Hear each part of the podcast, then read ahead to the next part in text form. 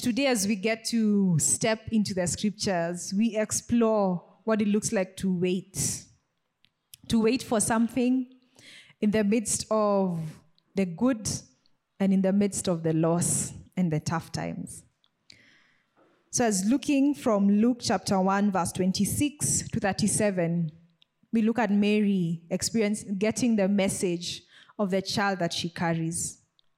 In the sixth month, God sent the angel Gabriel to Nazareth, to a town of Galilee, to a virgin pledged to be married to a man named Joseph, a descendant of David. The virgin's name was Mary. The angel went to her and said, Greetings, you who are truly favored, the Lord is with you. Mary was greatly troubled in the word, at the words and wondered what kind of greeting this might be. But the angel said to her, Do not be afraid, Mary. You have found favor with God. You will be with child and give birth to a son, and you are to give him the name Jesus. He will be great and will be called the Son of the Most High. The Lord God will give him the throne of his father David, and he will reign over the house of Jacob forever. His kingdom will never end. How will this be? Mary asked. The angel said, Since I am, the, asked the angel, Since I am a virgin.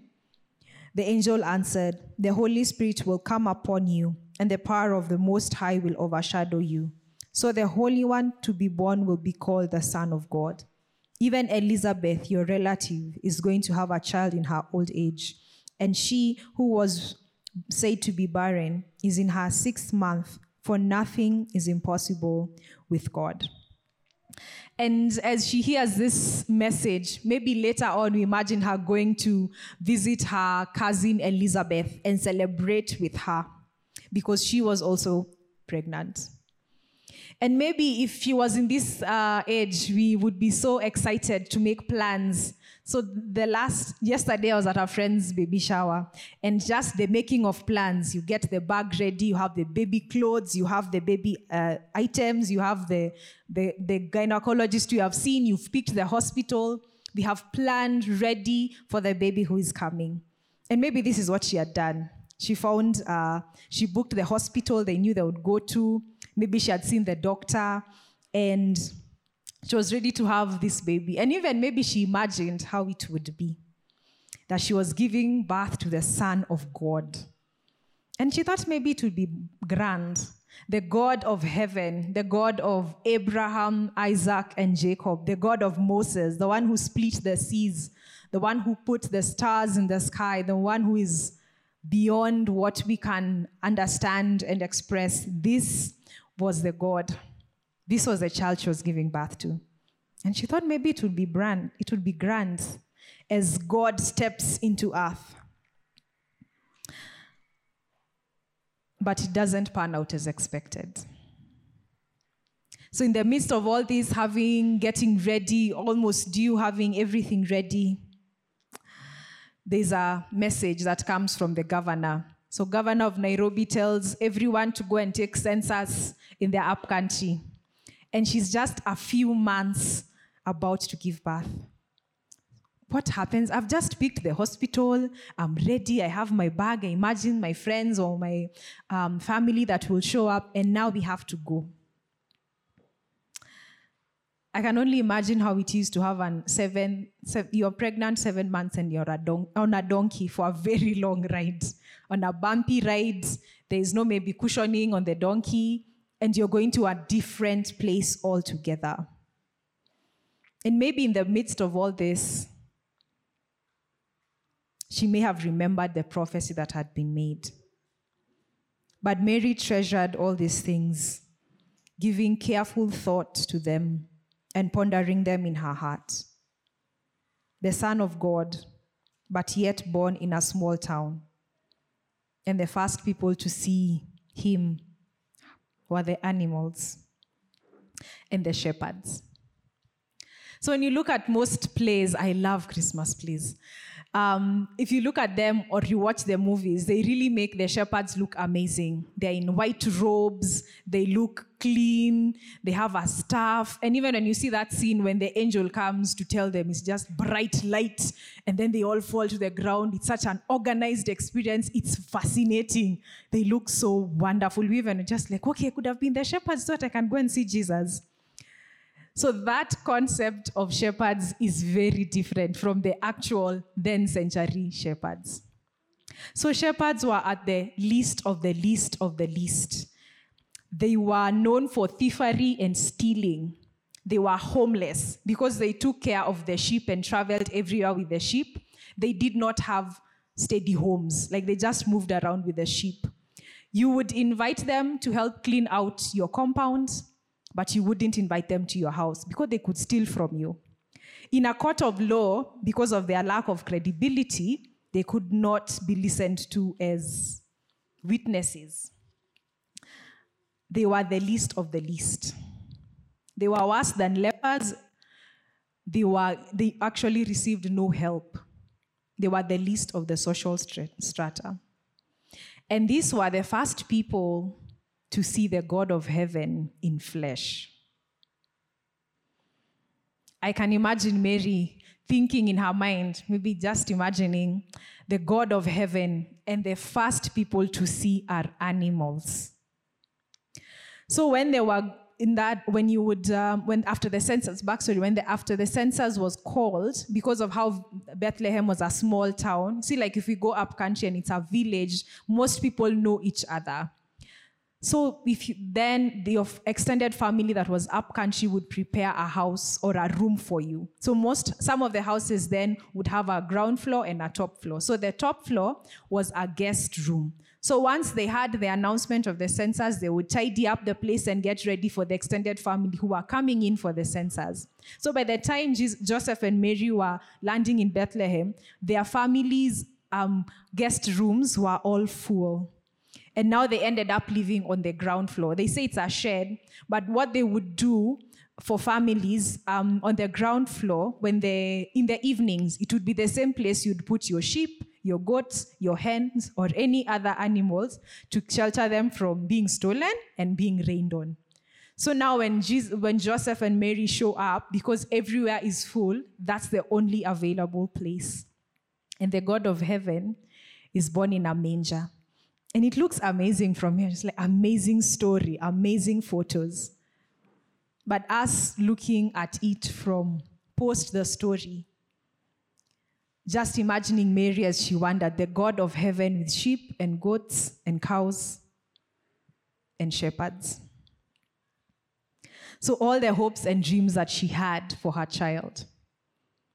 Most of us, when we think of our children, we want them to have a better life than we do We want them to study better, we want them to be set up for life. We make plans, we make we get insurances, we read books, we get ready, wanting them to have the best life possible. So I can imagine Mary wondering, how am I going, how is our child going to be set up for life? All these hopes and dreams and aspirations that she had before she moved to Bethlehem, and even now in Bethlehem, had been shelved because no one had come with anything. Like it's, she's in with animals and with shepherds. And this is how the God of heaven was born. So maybe in that one year later, as the baby Jesus was growing, she may have gotten used to it. It's like, okay, this is this is our new normal. We can see the baby growing. And she shelved those hopes and dreams. And just about a year and a half later, we see the Magi, who are wise, rich, wealthy wise men from the East who come with gifts. So maybe in the sight of all that wealth, as they've come to see her and see the baby, she may have looked back at those child's dreams and imagined that all this they have brought, at least now my, my child can have a better life. She imagined again what her, what her son would become she began to plan and put things in order and say, finally, my hopes, dreams for this child will come to be. Things had finally begun to fall into place. But doesn't it sound a lot like us? We make plans, we're excited. Maybe 2024, you're filling out um, my resolutions for 2024, looking back at the year, evaluating how it has been. But then there, at times the unexpected happens. There's loss. Maybe for some of us, this is the first or the second or the third Christmas without an opportunity, without a loved one, without what we thought our lives would be like. Maybe it's an illness that we have been with for a long period of time. We wonder why it's not ended. Or it's taking care of a loved one who has been ill for a long period of time. It's emotionally draining, it's financially draining. Maybe it's an, an anticipation that has not been met for a long period of time. So imagine the shock for Mary. Now she has just adapted to life in Bethlehem. And then Joseph comes and tells her, We need to run to Egypt. Like, but I'm just getting used to where I am. And sometimes, as women, we like to organize. We have a plan, we have a goal. If you hear you're moving houses or moving countries, you get ready with our Excel sheets, yes?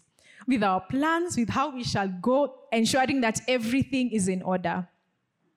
But he says run, he does not say move. So it seems there was no time to pack, no time to say goodbye to our new friends, no time to say the children to say goodbye to their friends at school, but just to move.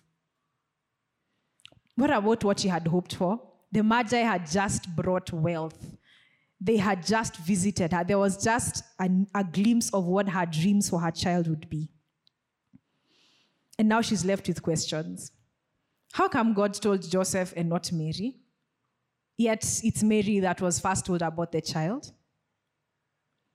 What about why is there not enough time to pack and move? Why is it in a hurry? Why has God not stopped the infanticide? Because by the time Joseph was telling, the, telling Mary that they are to run, it was because Herod had put out a decree to kill all the children under two years. This is the God of heaven. He could split the seas for the Israelites to walk through. He could stop Herod and stop the horrible experience. So, why hadn't God stopped it? She was really carrying a lot. The loss of the certain, the loss of the current, the familiar, she had gotten used to raising Jesus in Bethlehem. The uncertainty of the future of her family, where are they going? It's another area, continent altogether they are going to. The fear of the death of her child, the fear of their safety. How would it be for them in that new country? Would they be safe? A change of identity, the complexities of motherhood. But yet, in the midst of all this, God incarnate, the everlasting King, was the baby she held. He understood, he knew, he felt all that she was feeling. Just like some of us with our young children, they know when we are having a tough time. We may not have said it, we are trying to ensure that everything looks good, but they know and they feel. So, God with us Emmanuel was God with her. And we identify with Mary. She was saying goodbye to all these things as she hurriedly moved to Egypt for the safety of her child and her family. For us, as we wait in anticipation for the birth of the Lord, as we wait for the new year, there are still things that we are saying goodbye to. The loss of dreams. Maybe we hoped 2023 would pan out differently. Maybe there are past experiences we are saying goodbye to. Maybe there are regrets. Maybe there's the loss of loved ones, the loss of the year that was and what we thought it would have been, the loss of relationships and friendships that maybe have crumbled, the loss of businesses, the loss of work. This loss and suffering is in the midst of their hope and anticipation of a new year, silently hoping that all will be well. Living in the tension, the tension of the hope of a new year, the hope of something new, in the midst of saying goodbye to the things that be that have gone acknowledging that yes jesus we remember the birth of jesus. But we acknowledge that we are here waiting. Waiting that things would be right. Waiting that things would be made whole. Waiting that every tear would be wiped away. And he will wipe away every tear from their eyes. And there will no longer be death. There will no longer be sorrow. There will no longer be anguish there will no longer be crying or pain, for the former order of things has passed away. And thinking back to what the prayer that we prayed earlier on from Sarah Bessey, she also brings up some thoughts, wondering if he would be so filled with joy at the arrival of Jesus if you weren't so filled with longing already. Longing and desiring for things to be made right in our own lives, in our families, in our health, in our emotions, in our mental health, in our country, in our globe, in our humanity. As I personally continue to long for one of my close relationships that has been fragmented due to differing opinions to be healed and made whole. But one intense truth is that the joy that is born out from a place of loss, suffering, and longing is more beautiful because it's very complex. And we keep learning and experiencing this again and again in these days that are filled with so many of us that are grieving, angry, sad, wounded, in pain and suffering living in the world as it stands right now. This joy does not erase this. It doesn't erase the, des- the desire, the difficulties, or the sadness that come, but instead it redeems it.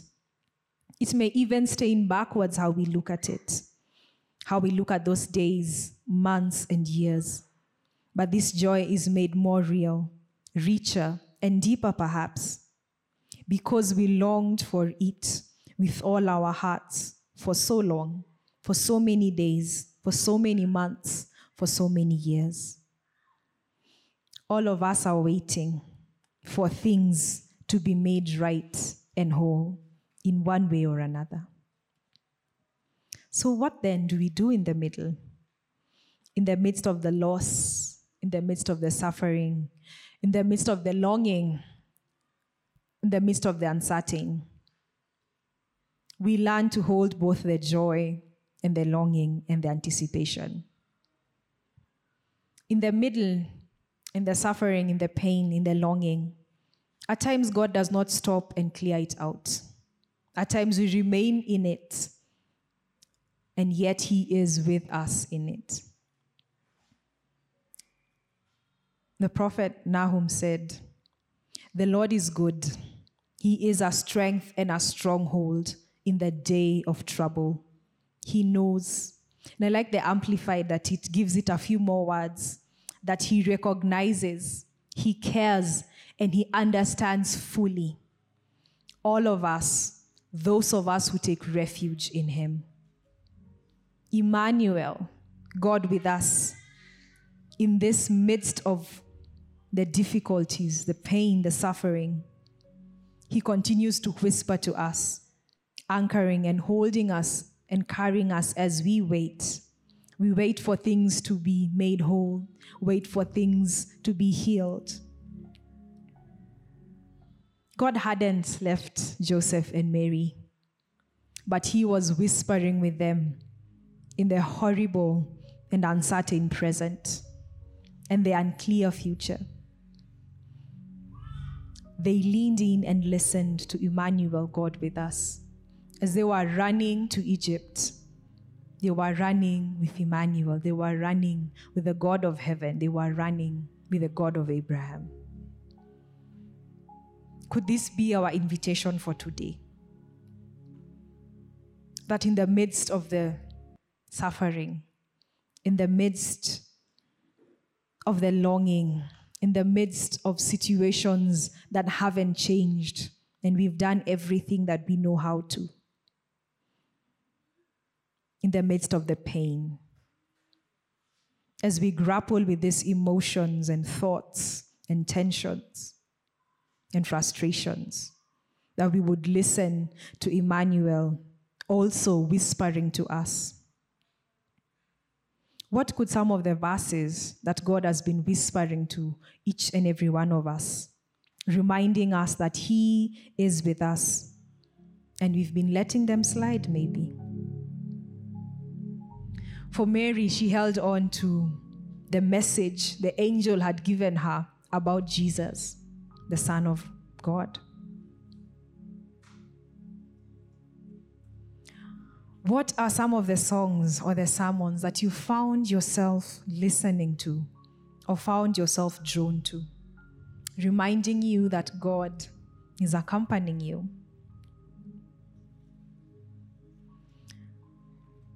For Mary, maybe she held on to the song that she sang to her friend Elizabeth, to her cousin Elizabeth, in Luke 1 46 to 56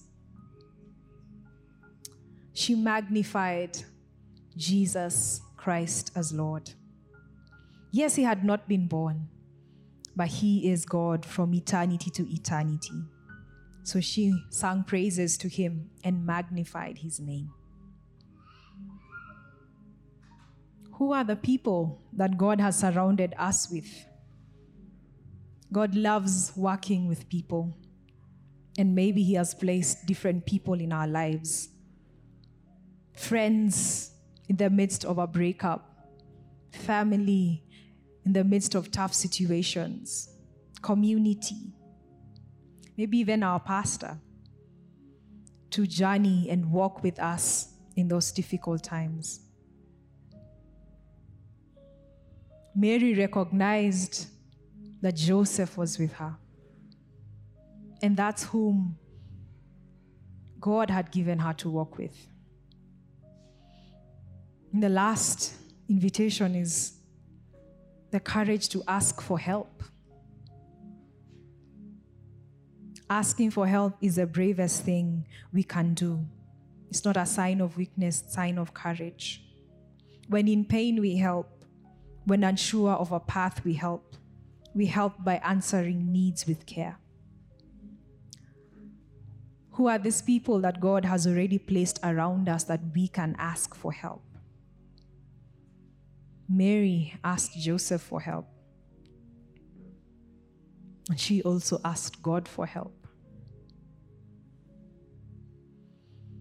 So, in closing, thinking about how Mary asked God for help, I'd like to make a courageous invitation that we can turn to our neighbor and pray with one another for a minute or so the sound will there'll be some instrumentals in the background and we can just turn to our neighbor and spend a few minutes in prayer as we ask each other to pray and as we ask God for help.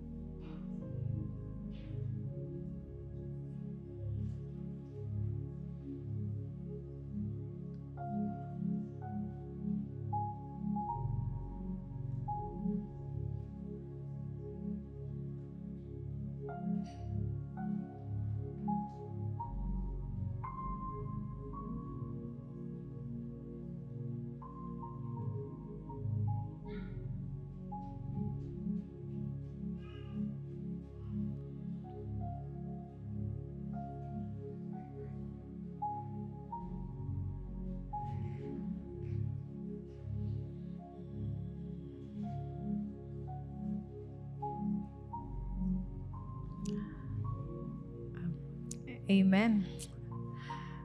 Amen.